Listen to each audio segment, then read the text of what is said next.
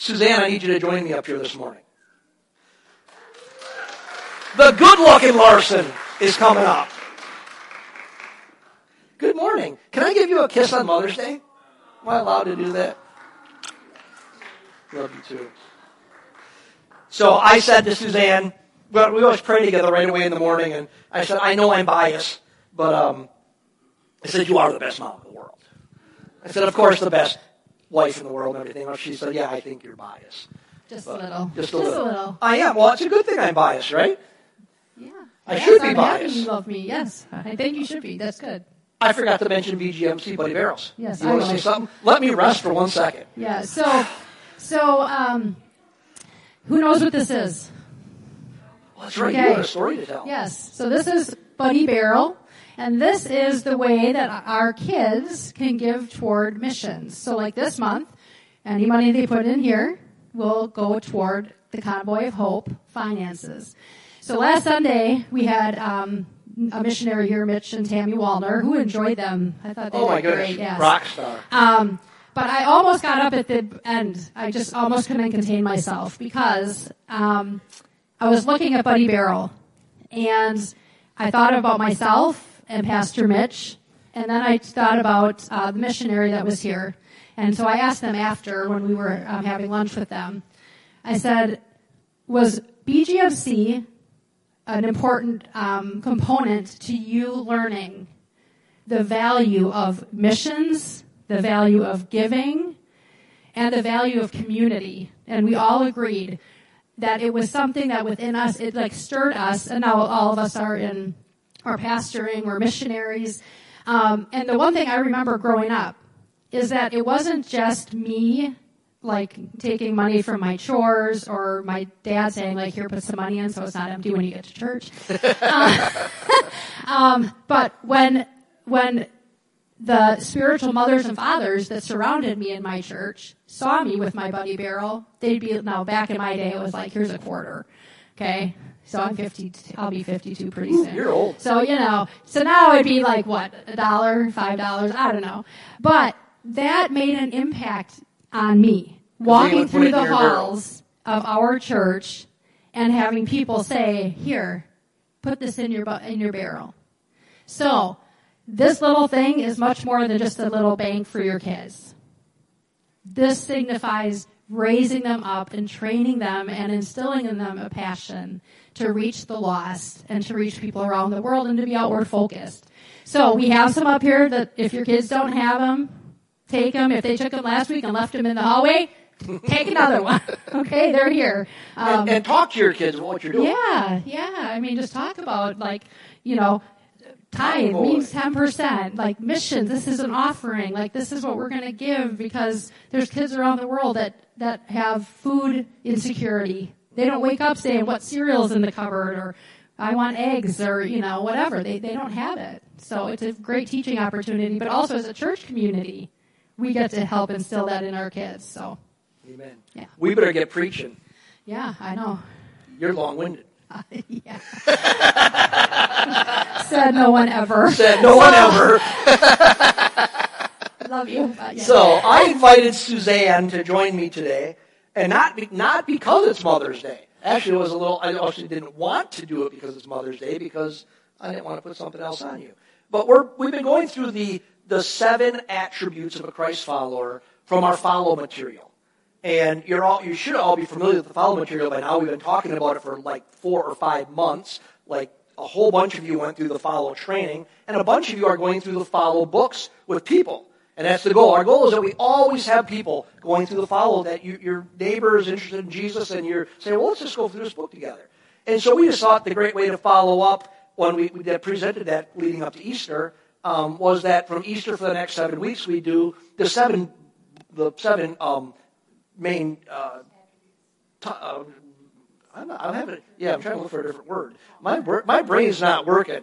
The seven main points, there we go, thank you. I'm not sure what you said, but that's what I believe you said.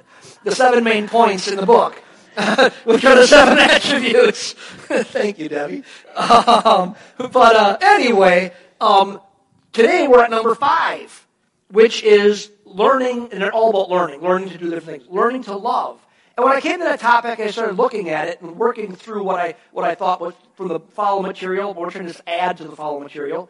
I really thought I wanted to bring Suzanne to talk with me um, and do this as a, as a team because um, Suzanne's been the main one who's taught me how to love well. Um, you know, and we'll talk about marriage in a little while as we go through some stuff, but that's where I've learned, really learned how to love. I would say I didn't have necessarily a, a upbringing that taught me how to love all that well. But Suzanne is the one God used in my life to teach me what love is and how to love well and how, you know what love looks like and what it doesn't look like. And so I thought, you know what, you need to help me out with this. And so we also thought Mother's Day was the perfect day to talk about love because when we think about, you know, who defines love, I really think we generally think moms. That moms, that moms define love. And so today we want to talk about it. So let's first of all talk about this.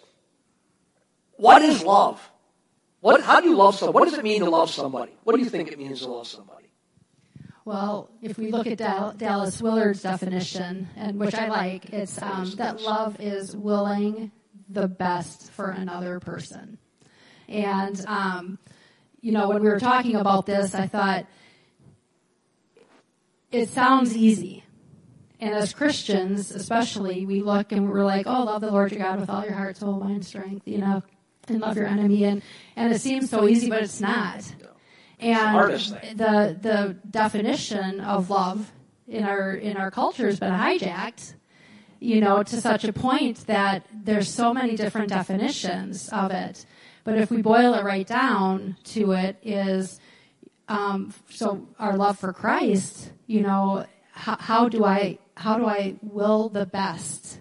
What is His will for me? And then how, how do I live out willing the best for my neighbor? And so it's it's very hard, but we have we have to boil it down to a definition. Yeah, so it's it, because the world will define it for us. And they define it in things like you know, love is sex, mm-hmm. love is you know um, something I enjoy. So I love pizza. Mm-hmm. And if we have the wrong definition of love, so we're talking about learning to love, yeah. and it's going to be directed towards God and others. So we got to understand what that means. It doesn't mean like I feel towards somebody like I feel towards pizza. Right. You know, well that's what people think, right? Yeah. Oh, so when you're 14 and you're infatuated, you oh, I love that person. Mm-hmm. No, you have some hormones that are racing through your body and your brain's working in such a way that you have a very real response. But the very real response isn't love. That's right. That real response is is a physiological something, whatever it is. But love is an action, and love is choosing to will the best for another person. So if you love someone, you can't say, I love that person, and then harm them. Do things to harm them. That would be the opposite of love. Right. Um, directly or indirectly doing things. You do this. My actions hurt you. That's right. And, and I know my actions hurt you. Then I am showing that I don't love you right. because I'm not willing the best for you. Right. And if we understand that, you know, God is our example of love, that is where yeah we're gonna right that's where that's who we look at for the definition right right right um, so let's think about this jesus explained that christianity is lived out when we love god and love others and it's interesting when i typed this the first time i, I did a typo and I typed it this way, and I gave it to Suzanne. I don't know if she caught it, and I fixed it. I said, I, I wrote my notes. Christianity is loved out when we love. And I thought, I thought I should actually keep it that way because that's really what Christianity is. Christianity is loving out. It's loving people. If we were to define Christianity, I think Christianity can be defined in two words. Forgiving, because we've been forgiven, and loving, because we're loved. So I think that's really what Christianity is all about. So it's about, it's about loving. And, and in, in Mark's gospel, the 12th chapter, it says, it says this, about, about that. It says, um, and you shall love the Lord your God with all your heart. You just mentioned it, with all your heart, all your soul, with your, with your mind, and all your strength. And the second is this, you shall love your neighbor as yourself. There is no other commandment greater than these. So he's saying, you shall will the best for God. You shall will the best for your neighbor. There's no greater commandment than these. That that's really what Christianity is all about. So let's think about that. If that's what Christianity is, that Christianity is not first about giving money, although it is, right? If it's if we're willing the best for somebody, if I'm willing the best for somebody in um, in the Philippines, And the way I'm willing the best for them is I'm giving them, I have extra resources, I'm giving them resources so they can eat. That is loving. But it's not ultimately about singing songs. Christianity is about loving, willing the best for other people, for God and other people. So let's talk about what's love look like to love God. How do we love God? Well, I think first of all, um, we have to start with kind of what our um, our narrative is about God loving us. Because if we don't begin at the spot of understanding that God really loves us unconditionally, yeah. then we cannot understand properly how to love outwardly. And so that's that's the very beginning spot. And a lot of that is uh, developed, you know, through the relationships we have with people, um, because a lot of times our definition of God comes from here, and then we apply it to God, but that's not it's backwards. That's backwards. So we have to to evaluate. excuse me. Um, do I believe that God really loves me unconditionally? And if if we can really come to terms with that and accept that and embrace that and, and um, choose to believe that, then the the loving God outwardly will come more naturally. And we and we choose to believe it not by blind faith. We choose to believe it based on on evidence, and we choose to believe it based on the truth of Scripture. You know, while we were yet sinners, Christ died for us. So he proved his love for us, and every day proves his love for us. James says um, every good gift comes down from the Father of lights, that every good thing comes from God. And so God first loves us. So we love God because he first loves us, and he loves us unconditionally. So we, we understand that. And so I would remember as, as a new Christian thinking, how can God, like, give me a commandment that says I have to love him? I'm like, well, that's just ridiculous. Like, you know, Suzanne can look at me and say, love me. And it'll kind of do the opposite. But then I understood that I didn't, I understood that I didn't understand. That, that God loves us unconditionally. And when we understand that God loves us unconditionally, we automatically respond by loving Him back. Because He loves us unconditionally and He provides everything for us, the only natural response is to return love to Him because we figure out, man, He didn't have to do any of this for me. He didn't have to create me. He didn't have to give me all I need. He didn't have to give me the air in my lungs, but He did it. So my response back to Him is, thank you, is, is loving Him, loving Him back. And of course, how do we will the best for God? Well, I think we complete what He wants. What He wants is to walk in relationship with humankind. And so I, I want to will the best for him. I said I give myself back to him. He loves me, and I love him back. And by loving him back, I'm willing the, be- I'm willing the best for God. And I think there's a, there's a term that's made a big difference for me when I think about love. And especially it's in the Psalms, you'll see the word loving kindness. Remember, there, it'll say, His loving kindness, His loving kindness endures forever. That term, I remember writing a paper one time, I used that term, and, and it, it dawned on me when I looked, when I figured out what it really meant. It means God's covenant love. In other words, it's like God, a covenant is, a, is a, like a legal con- contract that God contracts to love us. His, his love is a covenant. It's a, it's a deal. It's a contract. And the reason I think that's so important, his love doesn't vacillate that. He made a contract to love you. And so he loves you. And even no matter, you know, if, if you if you stumble, he still loves you. And if you stumble badly, he will discipline you. He will even Bible does crazy things like put, you know, like uh, the, the church people were in sin, and he said they, they turn over to Satan. I'm not sure what that means, but turn over to Satan, they would destroy their flesh so their soul would be saved. He loves you so much that he'll even discipline you to bring you back into a, into a right relationship with him. And so it's a covenant love. He doesn't just quit on you. He loves you. Well, and when you think of covenant love, obviously you think about marriage because you're standing before God and all these witnesses and you're making this vow. And I, you know, I like to figure out how you apply what we're talking about. And I thought one way that we can figure out, am I loving God unconditionally, is this. So I love Mark. And we always so, and yes and, and yes you do yeah um, so you know we're we've been married going on 34 years and we have this conversation like sometimes like I don't know where I end and he starts yeah. right and I can't imagine going a day without talking with him and being with him. So, do I love God like that?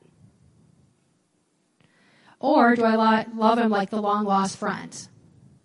that we grew up together, we know each other, and we see each other once every 10 years. And yes, we can pick up where we left off, but it's different. It's not the same as this kind of love that he sees me on my good days and my bad days and the in between days, and some days he loves me but he doesn't like me, and you know, you know but I mean that is in, in thinking about this term, this um, understanding of how how does this work? How can I evaluate? Am I really, you know, understanding His covenant love toward me, and am I giving that back? Am I willing the best? Am I putting everything I can into this relationship? It's an easy evaluator to say, what kind of what kind of lover am I? Am I the one that's like, no, I need the daily relationship, or I'm fine if it's every five years or ten years and I just catch up when I want.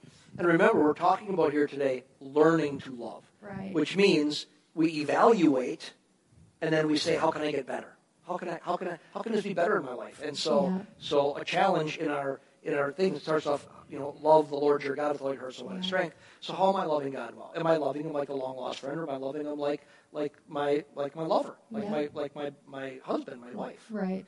And um, on Thursday at Second Thursdays, which ladies, if you don't come, you should. It's really great. But um, in thinking about this, there was a quote from the Mama Bear Apologetics book that we're going through, and it just stood out to me, and I thought it was a, it was applicable to our topic for the month, but it applies so much here because if we do not intentionally evaluate where our love is coming from and being put, then this is what will happen. It says we will end up with a lush growth of self centeredness. Sorry, I can't read. self centeredness blooming in our hearts without any love. And I'm like, just think of our culture. It's us. It, it just its definition: the lush growth of self-centeredness, and it it grows in our hearts and it has, there's no love. We're so self-centered. It feels like love because we love ourselves more than anything else. But if we're not evaluating where is my love for God, this is what's going to happen. Yeah. So that's so we can see there's ways we can grow in love for God, but we need to, we need yep, to move on. We got to move because because we only got to one sentence so far in our outline, and uh, there's a whole page. So loving others let's talk about loving others. Um, and Jesus said, love God and love others. So loving others. And G- so what we're going to do, if you have your Bibles, open up to the Sermon on the Mount, chapter, chapter 5, Matthew chapter 5. Um, because we're going to take, we're going to see what Jesus said in the Sermon on the Mount. He gives us insight into what it looks like to love others. And, um, and honestly, until I was looking at this and preparing this sermon, I never saw Matthew 5 in the Sermon on the Mount as this before. And I'm like, oh my goodness, that's what he's showing. How do we love, how do we love others well? And he's talking, in Sermon on the Mount, he's talking about how do you live a, right, a life that's more righteous than the life of the Pharisees? Because that's the, the whole Sermon on the Mount. He starts off and he says, unless you are more righteous than the Pharisees, you won't see the kingdom of God. And they all went, how is that possible? So then he talks about all the Sermon on the Mount is saying um, the Pharisees were external. They did it on the outside, but their inside wasn't right. So he's saying, here's all ways to talk, evaluate yourself and say, is your inside right? Are you right on the inside, not some facade on the outside? And so the center section in Matthew 5, he's talking about ways that you can love. And the first, so there's three categories that he breaks it into on ways you could see, am I loving and could I grow in love in these areas? The first way from Matthew, well, first of all, I'll say this. In the middle of it, and I'm going to say this in the middle of it, in chapter um, uh, 5, verse, chapter 5, verse 45, he basically says this God is the example. So look at verse 45. So that you may know, uh, that you may, that, rather, that you may be sons of your Father who is in heaven, for he causes his sun to rise on the evil and the good and sends rain on the righteous and the unjust. Some of your translations say, so you may be like God, who causes the sun to rise on the evil and the good and sends rays on the righteous and the unrighteous. He says you can be like you can be sons of your father or be like your father in heaven when you act in these ways. And he, and he defines these ways. Um, and we're going to look at three of them. but look at it these different ways, and basically saying this: He's good to good people, and He's good to bad people. That's how God. That's how God acts. And so when He breaks it down into these three categories on challenging cat people categories to love, and understand this: you'll never grow in love when you only spend time with easy people. You learn to love dealing with hard people. You know, and so you have you as you deal with hard people and you put yourself in a situation to will the best for them when it's hard, that's how you grow to love. So he gives us three categories of hard people to love. The first one is someone you're angry angry with. In Matthew 5, 21 to 24, it says this. But you have heard the ancients told you, you shall not commit murder, and whoever commits murder shall be liable to the court. But I say to you that everyone who is angry with his brother shall be guilty before the court. And whoever says to his brother, you good for nothing, shall be guilty before the Supreme Court. And whoever says, you fool, shall be guilty enough to go into the fiery hell. Therefore, if you are presenting an offering at the altar, and you remember that your brother has something against you, leave your offering there before the altar and go. First be reconciled to your brother, and then come and present your offering. So the overall thing is, you're somebody you're angry with. But I say to you, if you are angry with your brother, so how do we love someone that we are angry with from what, what Jesus is saying here? The first thing I think that's important, he talks about what you won't do. And this is a hard one in our culture. What won't we do? You won't call them names. You won't say, you fool. You won't say, um, you, you empty head, and your different translations will make it a little some more modern. You fool, you, um, you know, you good for nothing. You won't degrade somebody if you're willing the best for them. You won't, de- you won't um, put somebody down. You won't degrade them. You won't dehumanize them um, when you're angry. And I'm telling you, this is a hard one. I was raised, that's what you do. You know, I remember a situation one day. I was in a, a heated conflict with one of my children when they were teenagers. And they looked at me and he said, Stop being such a knucklehead. To me. And it caught me like, Did you just call me a knucklehead? And Suzanne looked at me and says, Hmm, exactly what you call him all the time. And I'm like, Duh! You know, rats. Um, and so I couldn't be mad because he was just reflecting back on me what I what I had done, but I'd been raised that way. Suzanne has been a great mentor for me to try to help learn this, what well, not to do. And and you know what the story you shared just brings up a good point. When we're angry, we do we are not able to stop. We need to train ourselves to stop. But these things come out of us and we quit seeing people through the eyes of God as one uh, one that he loves and he created and he has a plan for a purpose. And the goal, like we talked about, is to will the best for somebody else. And when we're angry with somebody, one, be aware that you're angry. Two, maybe in the heat of the moment, don't say anything and just go to the Lord and say, I need your perspective. And then three, be able to handle it at a different time. Yeah. That you know, expand on more beneficial. I was going to ask you to expand on it later, but expand on it right here because it's in the same point.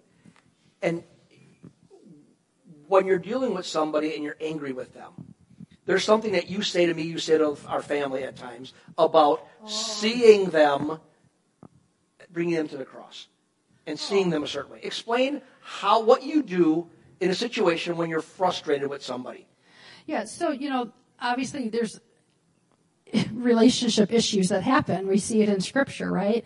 Um, and so one really helpful exercise that I began adopting a few years ago is really understanding every person that I come in contact with is a created son or daughter of God that he loves, that he has plans and purposes for, that even if we're not living it out, that's still God's heart.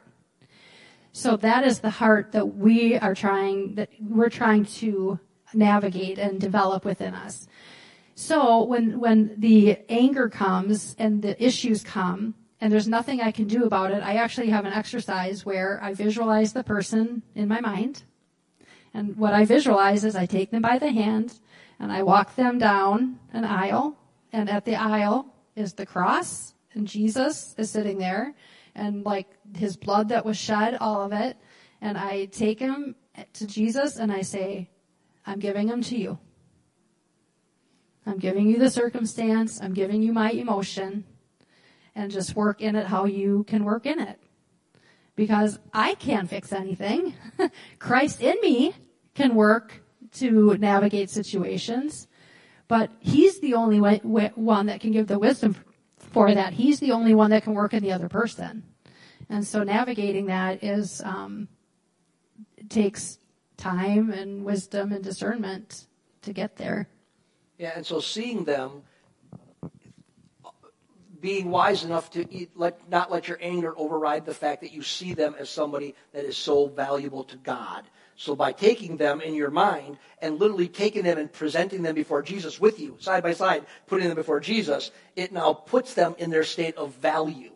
And so then you're you're not going to call them a fool or a, an idiot or whatever term normally comes out of your mouth. Right. Jerk, whatever you say, whatever term comes out of your mouth normally, mm-hmm. you go. That's not going to go. You wouldn't say that with Jesus sitting right there. Mm-hmm. So you, because you're really, and the thing is, you're really doing that. Jesus is really here. He is. And so you're really bringing him to that place.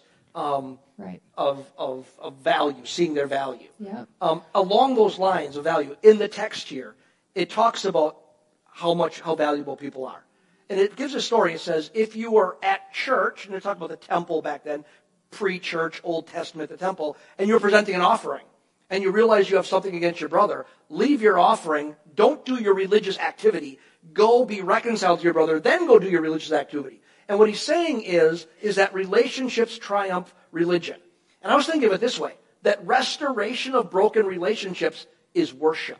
Right. He's saying it's worship to restore broken relationships. So what we do a lot of times when we're angry is we go, it's a common saying, you're dead to me. Come and be honest, don't raise your hand. Who's ever said in your mind, you're dead to me? You don't exist anymore in my world. I don't care. I'm not going to call you anymore. You're dead to me. You might even say it, but you act that way. You're it's no longer, you're, you're persona non grata. You don't exist the anymore. Cancel culture. And in learning how to love difficult people, Jesus is saying, you don't get that right. He's saying if you're here and you're, you're worshiping, Pastor Mitch and Christine are singing and you're worshiping, what did we sing today? What's some song? What? Same God? We're singing this song.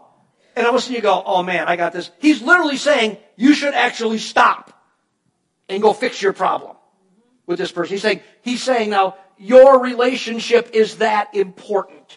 That relationship, that people are that valuable and so you don't to be to, if you're angry with someone, he's saying you can't just let it sit there. You need to fix it. And now also, before you say only as much as you can. Scripture says, as, as much as is up to you, try to live at peace with all men. If the other person is, is, is resistant or unwilling or, you know, they're, you know, whatever, being angry and vicious towards you, you can't fix them. But you can do what you can do towards the other person. Right, and I mean that it just takes that level of um, waiting on God and discernment, you know, awareness of where the Spirit's leading you to do that. Um, but I think sometimes in our walks, we, you know, we, we have our schedules and our traditions and the things that we do. So there's things that are non-negotiable, um, which they should be, unless the Spirit is saying, um, I need you to do this.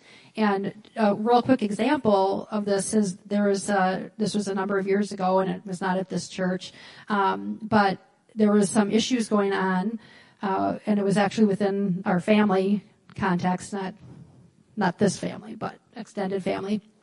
And I was at church in a service, and there was communion being served, and I went up and got the communion, and I went to sit down, and there was somebody else in the room that I was having a very, very hard time with. I was very angry about some things.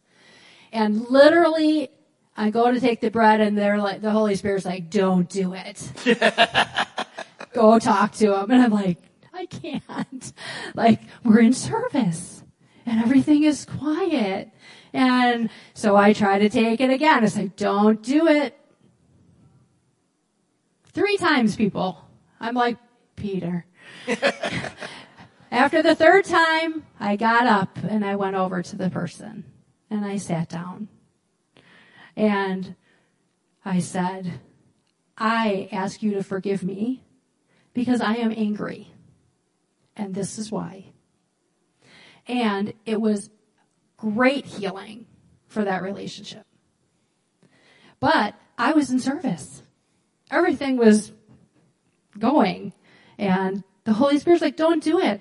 That was way more important. That was more work that God could have done in a lifetime in those few minutes that it took to be responsive to what the Spirit was saying. So the Lord was being, teaching you how to love mm-hmm. by dealing with a situation of somebody you are angry with. Mm-hmm. So look at this. God will use those situations. Um, so don't just despise them and say you're dead to me. Understand that God will use the situations you're angry you're angry with to make you better. And we got to move on, but I was just one illustration what I was planning on talking about. You know, a lot of you right now and we're in the same boat, are dealing with aging parents.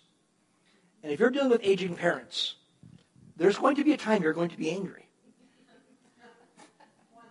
Once or twice. Every second, right? You're going to be angry. There's going to be situations you're dealing with aging parents. Um, and someday my kids are going to be angry with me because they're, I hope not, but, you know, there's situations that go on. And I deal with so many of you in here that you're going through situations with your aging parents and you're angry because you're like, they're not listening or they're not making any sense or they're fighting what they need to do and I'm looking out for their best. Here's the deal. God is using that circumstance to make you better. He's using it to make you better, to teach you how to love. That's why you don't escape these situations. He creates life in such a way that we have to deal with people we're angry with. Why? Because you and I need it. To learn how to love, I've got to be in situations that people are hard to love. And so that's one of them. We need to move on. The next situation that Jesus talks about in learning how to love someone that's difficult or in a difficult situation is this. It's marriage. Look what he says here. Matthew 5, 27 to 32. You have heard that it was said, you shall not commit adultery. But I say to you, everyone who looks at a woman with lust in her has already committed adultery with her in his heart. If your right eye makes you stumble, tear it out and throw it from you. It is better for you to lose one part of your body than your whole body to be thrown into hell. And if your right hand makes you stumble, cut it off and throw it from you. For it is better for you to lose one part of your body than your whole body to be thrown into hell. It was said, whoever sends his wife away, let him give her a certificate of divorce. But I say to you that, that anyone who divorces his wife except for the reason of unchastity makes her commit adultery, and whoever marries a divorced woman commits adultery. Now, we, we don't have time to unpack the cultural understanding of that because it was a different view than it is now in the sense that, that the women had absolutely no rights and the man could just write her a certificate of divorce and get rid of her. So he's, he's, he's challenged, he's saying that's wrong, but he's dealing with the idea of marriage here, and I'm upset in marriage, so I just write you off in marriage. And he's saying, no, marriage is, I believe, the primary relationship on planet Earth that God has designed to make you better. It's to make you better. Why? By taking people who are dissimilar and saying, guess what? Don't just get along, become one. Make every decision together. Do everything together. Marriage is the most important of human relationships. Matthew 19, for this reason, a man shall leave his father and mother and be joined to his wife, and the two shall become one flesh. So they are no longer two but one. What therefore God has joined, let no man separate. Most important relationship on planet earth. And he said, Jesus says, you want to learn how to love? Learn how to be married and stay married and get better. But it's challenging. Has it ever been challenging to be married to me? Never. no. but this is, I mean, but this is why scripture is, you know, is full of instructions. Husbands, love your church, or your love wife. your wife as Christ loved the church. Wives, respect your husbands. Um, you know, it's the only relationship where, where God says leave and cleave. You know, we are, this is supposed to be the priority. And when when we can't get it right in our homes, it affects everything else. And so we have to be willing to work through the hard stuff.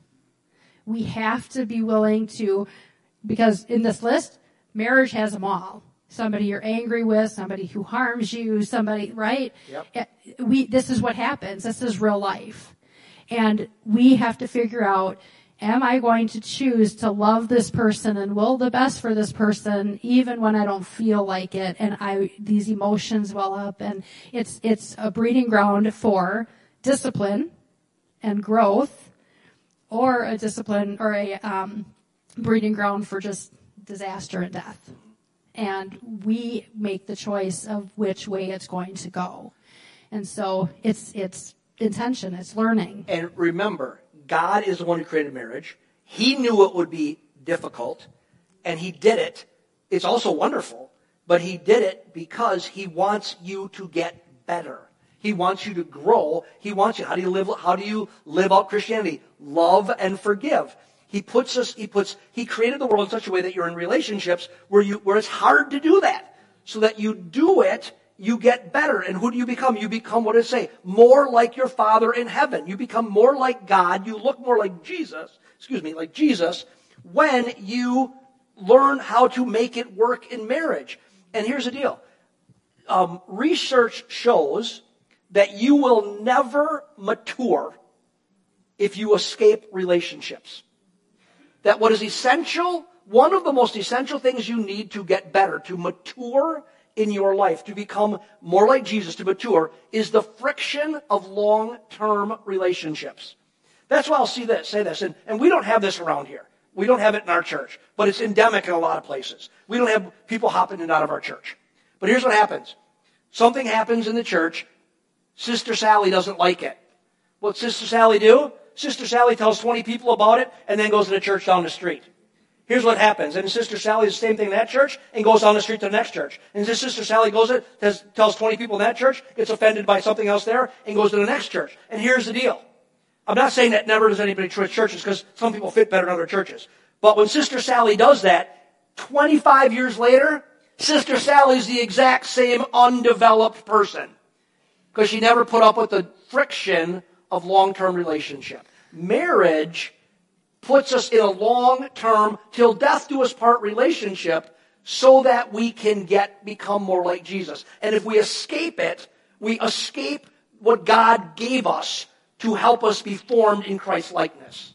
So avoiding, avoiding the conflict or and and I've seen this a lot over the years is actually so what happens in marriage is this friction starts happening and then you just avoid each other you do your own thing and he does his own thing. Or you just and put all your energy start, your kids. And then you, you, right. So you avoid this relationship, yep. which then neither of you can grow, neither of you become, and it, it is, your life is not as fulfilled and blessed as what God would have for you. So avoidance is not the key. The key is to say, okay, Lord, I, give me wisdom on how we can address the tension that's happening here, the drift that's happening here. Because if this, if this can be good and strong and we can grow together and develop into Christ likeness in marriage, which by the way, like we do imperfectly. Yeah, very Okay, like a lot of people will sit and say, oh, you guys have such a perfect life and your family's great. And I think it's, I love my life. My life is great. But we are, we are woefully imperfect. We're actually okay? loud arguers. So yeah, people are like, "What?" Actually, we, argue loudly. Um, but but so it's God. But God sees our heart. God sees what we're trying to do, and so as a couple, and I know we got to go, but avoidance isn't isn't the the goal. Matter of fact, avoidance will keep you from becoming who you're supposed to become. Right. The last point, and we're just going to summarize it. You can read the text later. I'll summarize it. The last one is um, learning to love someone who harms you. And Jesus is talking about in that text somebody taking you to court, um, and um, to think what somebody taking you to court. Basically, somebody who's got something bad, they want to take, to take your, they're going to slap you, they're going to take you to court, and he says, let them, right? So there's, how do I learn to love somebody who's going to harm me? First of all, it says God's our example. We want to act like God. He's good towards good people and towards evil people. Um, and, and Jesus gives in here three different ways, examples of what it looks like to love someone who's trying to harm you. Number one, in verses, so I will read the text, verses 39 to 42, he talks about be willing to be taken advantage of. So listen to what it says here. Um, but I say to you, do not resist an evil person, but whoever slaps you on the right cheek, turn to the other. If anyone wants to sue you and take your shirt, let him take your coat. Anyone who forces you to go one mile, go two. Give to him who asks. Do not turn away from him who wants to borrow from you. So Jesus says, how do you love someone who wants to harm you? He says, be willing to be taken advantage of. You know how un-American that is? Being how hu- unhuman it is? Be willing to be taken advantage of. But that's what Jesus modeled for us. Jesus, when they, when they arrested him, they said, don't you have anything to say? And he goes, my father could send 6,000 angels right now to set me free if I wanted. But I'm not going to do that because I know I have to die. I have to be taken advantage of for your sake. Jesus is our model. There are times, and there's, there's parameters for this. We don't have time today to talk about it. But there are times when somebody is trying to harm you, and to love them, you let them do it. They take advantage of you in some kind of business deal or something. You let them do it to, to love them in the situation, to will the best for them. Another one, you can talk about verse 44, is you, you pray for someone instead of retaliating. Well, I think that's just what we've we've covered that kind of about just you know understanding they have value. They're created in the image of Christ the same way we are. We're called. He's calling them to be their sons and daughters also. So praying for them is just should be the outflow of of living for Christ. And, and we've learned him. if you pray for somebody, you cannot hate them. You can't hate somebody you pray for. Start praying for somebody that you're so angry with because they're trying to harm you. And what will happen is you will grow in love for that person. You may begin to pity them. Some different things happen. You might still not understand them. You still might be very angry about what they're doing. But God can help you to come to a place of peace in your heart where you actually can will the best for that person. Again, you don't feel like a 14 year old kid who has hormones that loves them like they love pizza but rather says, in my heart, I really will the best for that person. So you will the best for somebody who wants to harm you. Um, yeah, you know, just because I know we're kind of coming to the end, but, you know, if as Christians and disciples, our mission is to grow more like Jesus and more in love with Him, then in order in any of these relationships, somebody we're angry with, our spouse, someone who's out to harm us, um, we have to have the margin to spend with Jesus, experiencing his love in order to express his love back to him. And you know, um, I was listening to a podcast recently, and um, the, the there was a saying, and I think it's um, "hurry is incompatible with love." I think, um, but how when we're talking about praying for people that we have issues with, if we're in such a hurry that we don't have time to spend with Jesus, then we're not going to have time to allow him to work on our heart to develop his heart in us toward that person. So it's kind of a circle for us. And so, you know, margin and time with Jesus is, is I mean, you can't replace it. Right. Well, it's the essential. It's the essential. Right. We need to wrap up. Mm-hmm. Jesus never said that loving others would be easy loving others, learning to love God and loving others is the result, the outflow of a spirit formed life. And we get the opportunity to grow. And God gives us, allows us into hard circumstances so that we can grow. And so our hope today is we're looking at, again, this was the fifth of the things to learn to grow in, in our seven attributes of Christ follower that we really say to ourselves as we're, as we're here and we're walking out today, okay, God, how, what hard situations have you put me in, and how are you trying to teach me to love through those? And you'll give God the opportunity instead of resisting or saying you're dead to me, instead of putting up saying they don't, you know, just fighting, calling names, whatever. You will say, no.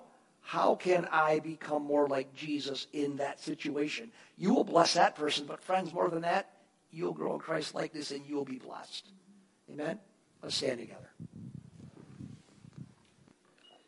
I know we've gone long, but you got two for the price of one today. And so, um, let me just close in prayer. If you want prayer at the end of the service, Suzanne and I, and our prayer team, will be up here. We'll love to pray with you. If not, when you're done, go out and hang out. And um, I think there's even leftovers from, from Evan's graduation party yesterday. Congratulate Evan on, on graduating from North Central.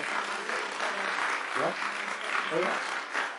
And, and, and ladies, when you go out, there's going to be some gorgeous little kids out there, cute little kids giving you some gifts as you walk out the door. But there's some leftovers from the graduation party. Hang out, drink a cup of coffee, have something to eat. But let's pray together. Father, thank you so much that you love us so much, you show us how to love. And what you show us in the Sermon on the Mount is that to become more like you, you, didn't give us, you don't give us an easy path. Matter of fact, you take us through into really hard situations on purpose so that we can grow. We can learn to grow. And Lord, we want to do that. Now, Lord, we know we can't ever control another person. And this is all about relationships. And in every relationship, there's at least two people. And we know that the other person doesn't have to listen to any of this, and they can reject all of this. But Lord, your word says, as much as it depends on us, let us live at peace with all people. Let's let us be, in other words, love other people. So Lord, help us as a church family to be people who are filled with love. And it's expressed by how we treat difficult people, how we live in our marriages, how we, how we treat people who want to harm us. And that, Lord, we would grow to be more like you because we know as that happens, your word says, as, as you are lifted up, you will draw all people. So you are lifted up as we become like you. And you'll draw more and more people to your feet. People to know that they need you. And Lord, I would just ask this for anybody that might be here today that doesn't know you.